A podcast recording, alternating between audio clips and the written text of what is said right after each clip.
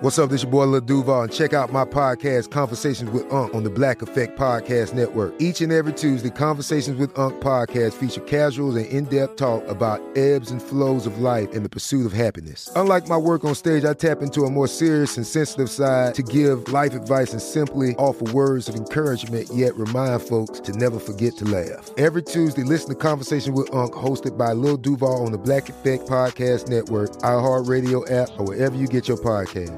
Presented by AT&T. Connecting changes everything. You deserve a moment to yourself every single day. And a delicious bite of a Keebler Sandies can give you that comforting pause. Relax this Sunday with a little moment to yourself and the melt in your mouth magic of a Keebler Sandies. This magic is baked into simple shortbread cookies by Ernie and the Keebler Elves. So as life continues to fly by, make the most of your me moment. Take a pause and enjoy a Keebler Sandies. Tired of endless diets and weight loss struggles? It's time to say goodbye to frustration and hello to results. Introducing Smart Metabolic Burn from Brain MD, your breakthrough solution to fight stubborn body fat. Imagine burning fat, balancing glucose levels, and regulating metabolism in just 12 weeks. This unique two in one product combines the power of two clinically studied ingredients in one revolutionary formula berberine, which targets abdominal fat, and OEA, which curbs your appetite. With just two capsules a day, Smart Metabolic Burn by Brain MD can kickstart your metabolism, fight stubborn body fat, especially that pesky abdominal fat, and support your weight management journey. And right now, save over 30% on Smart Metabolic Burn at GetSmartBurn.com. The lowest price anywhere. That's GetSmartBurn.com. Don't delay. Transform your life with Smart Metabolic Burn from Brain MD. These statements have not been evaluated by the Food and Drug Administration. Our products are not intended to diagnose, treat, cure, or prevent any disease. It's Thursday, April 14th. I'm Oscar Ramirez from the Daily Dive podcast in Los Angeles, and this is Reopening America. The next big treatment for addiction may have presented itself. Several psychedelic drugs have been touted as effective treatments for alcohol and drug abuse, but psilocybin, also known as magic mushrooms, seems to be the most effective when combined with therapy. Psilocybin still remains illegal under federal law, but there are some clinical trials running to study the drug and how it can address the psychological needs of addiction. Brendan Borrell, contributor to the New York Times, joins us for more. Thanks for joining us, Brendan. Thanks for having me. Well, researchers are getting a little bit excited about what could be the next big treatment for addiction. There's been not very much research done in this in this sector when it comes to using psychedelic drugs. There's limited things that have been going on, but they're trying to use these things to help manage conditions like depression, anxiety, chronic pain, even eating disorders. And the one thing that kind of has been standing out above other things is psilocybin, which is also known as magic mushrooms. In some of the studies that they've been doing, they're showing that it, has some really good potential to help, especially when uh, it comes uh, to alcohol and harder drugs, also nicotine. So, uh, Brendan, tell us more about this, please.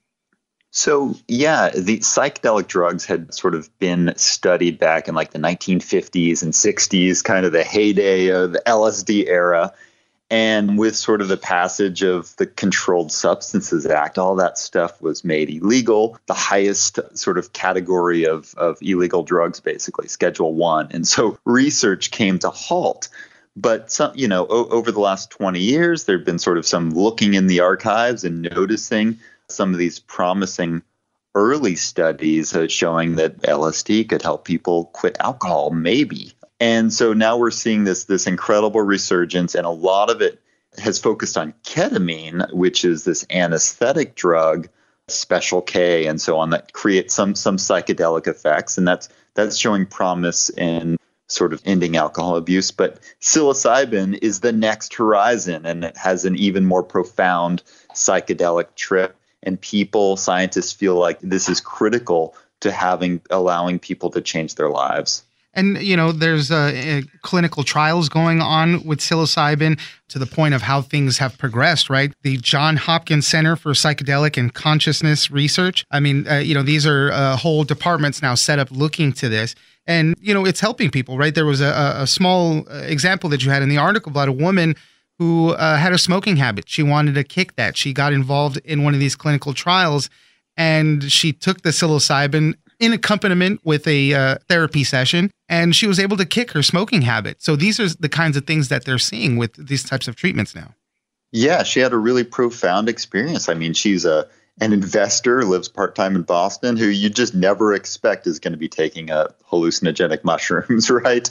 and um, so she goes into this clinic, lays down, and sort of she described to me her trip is like climbing up this series of interconnected ladders, looking out to these pools that sort of for her were these psychological problems that she was facing. And it was like she comes back from the trip, it lasts about five hours, and she's like, tells the two therapists in the room, like, I understand why I smoked and I, I don't need to do that anymore. And yeah, I mean, so far the the early results, I mean, I think we have to be cautious here because these trials have still been sort of small trials and we're seeing sort of 80% success rate in about 15 smokers was that that trial that Amy participated in and that's I mean compared to current sort of best outcomes is about 30%. So these these things are very exciting but we don't know that they work for everybody and even if they're just a little bit effective it can have a huge public health impact.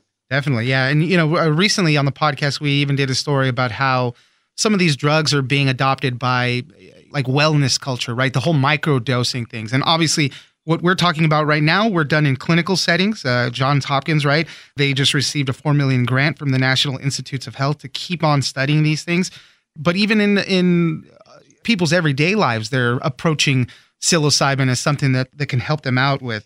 So they're looking at this for more the more than just chemical dependency too. When you know when we're talking about drugs and alcohol and, and cigarettes and and the nicotine in them, they're even looking for it to help with other psychological needs.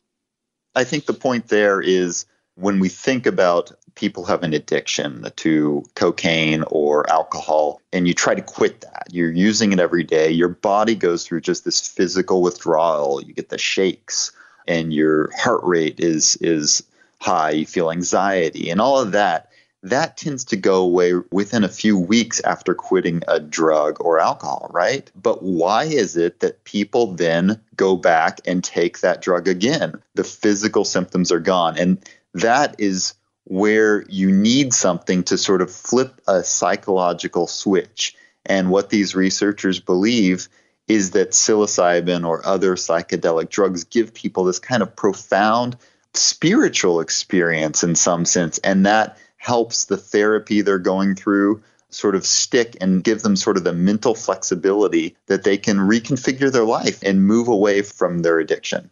And so, what are next steps with all of this? Uh, you know, some are saying that they worry that they're not studying, evaluating psilocybin in poorer communities where you know people might have greater addictions uh, and uh, you know just the, the, number of them. So people are saying maybe we should move clinical trials there or, or, or uh, at least leave it open to people like that. Um, so these are might be some next steps that in in the study of all this. Yeah i think the point is that that the author michael pollan's written a very well received book about the you know the future of psychedelics and how they change your mind and so on. So there's like lots of white people out there who are very well read and are like, sign me up, I want to do this. right. Um, but the impact of addictions is actually is, as you point out, most profound in, in, in poorer communities and communities of color. And some of these people are not as sort of well versed in these potential benefits. And so, if we really want to evaluate how well these things work, yes, we should be testing them in places in like Berkeley, but we should also be testing them in Birmingham, Alabama, to really get a, a, full picture of how well they work and to help the people most at, at yeah. need. It'll be interesting to keep following this. Uh, you know, attitudes around a lot of different types of drugs have been changing very much recently. So we'll see what continues with this. Brendan Borrell, contributor to the New York Times, thank you very much for joining us. Thanks a lot for having me. I'm Oscar Ramirez, and this has been Reopening America. Don't forget that for today's big news stories, you can check me out on the Daily Dive podcast every Monday through Friday. So follow us on iHeartRadio or wherever you get your podcast.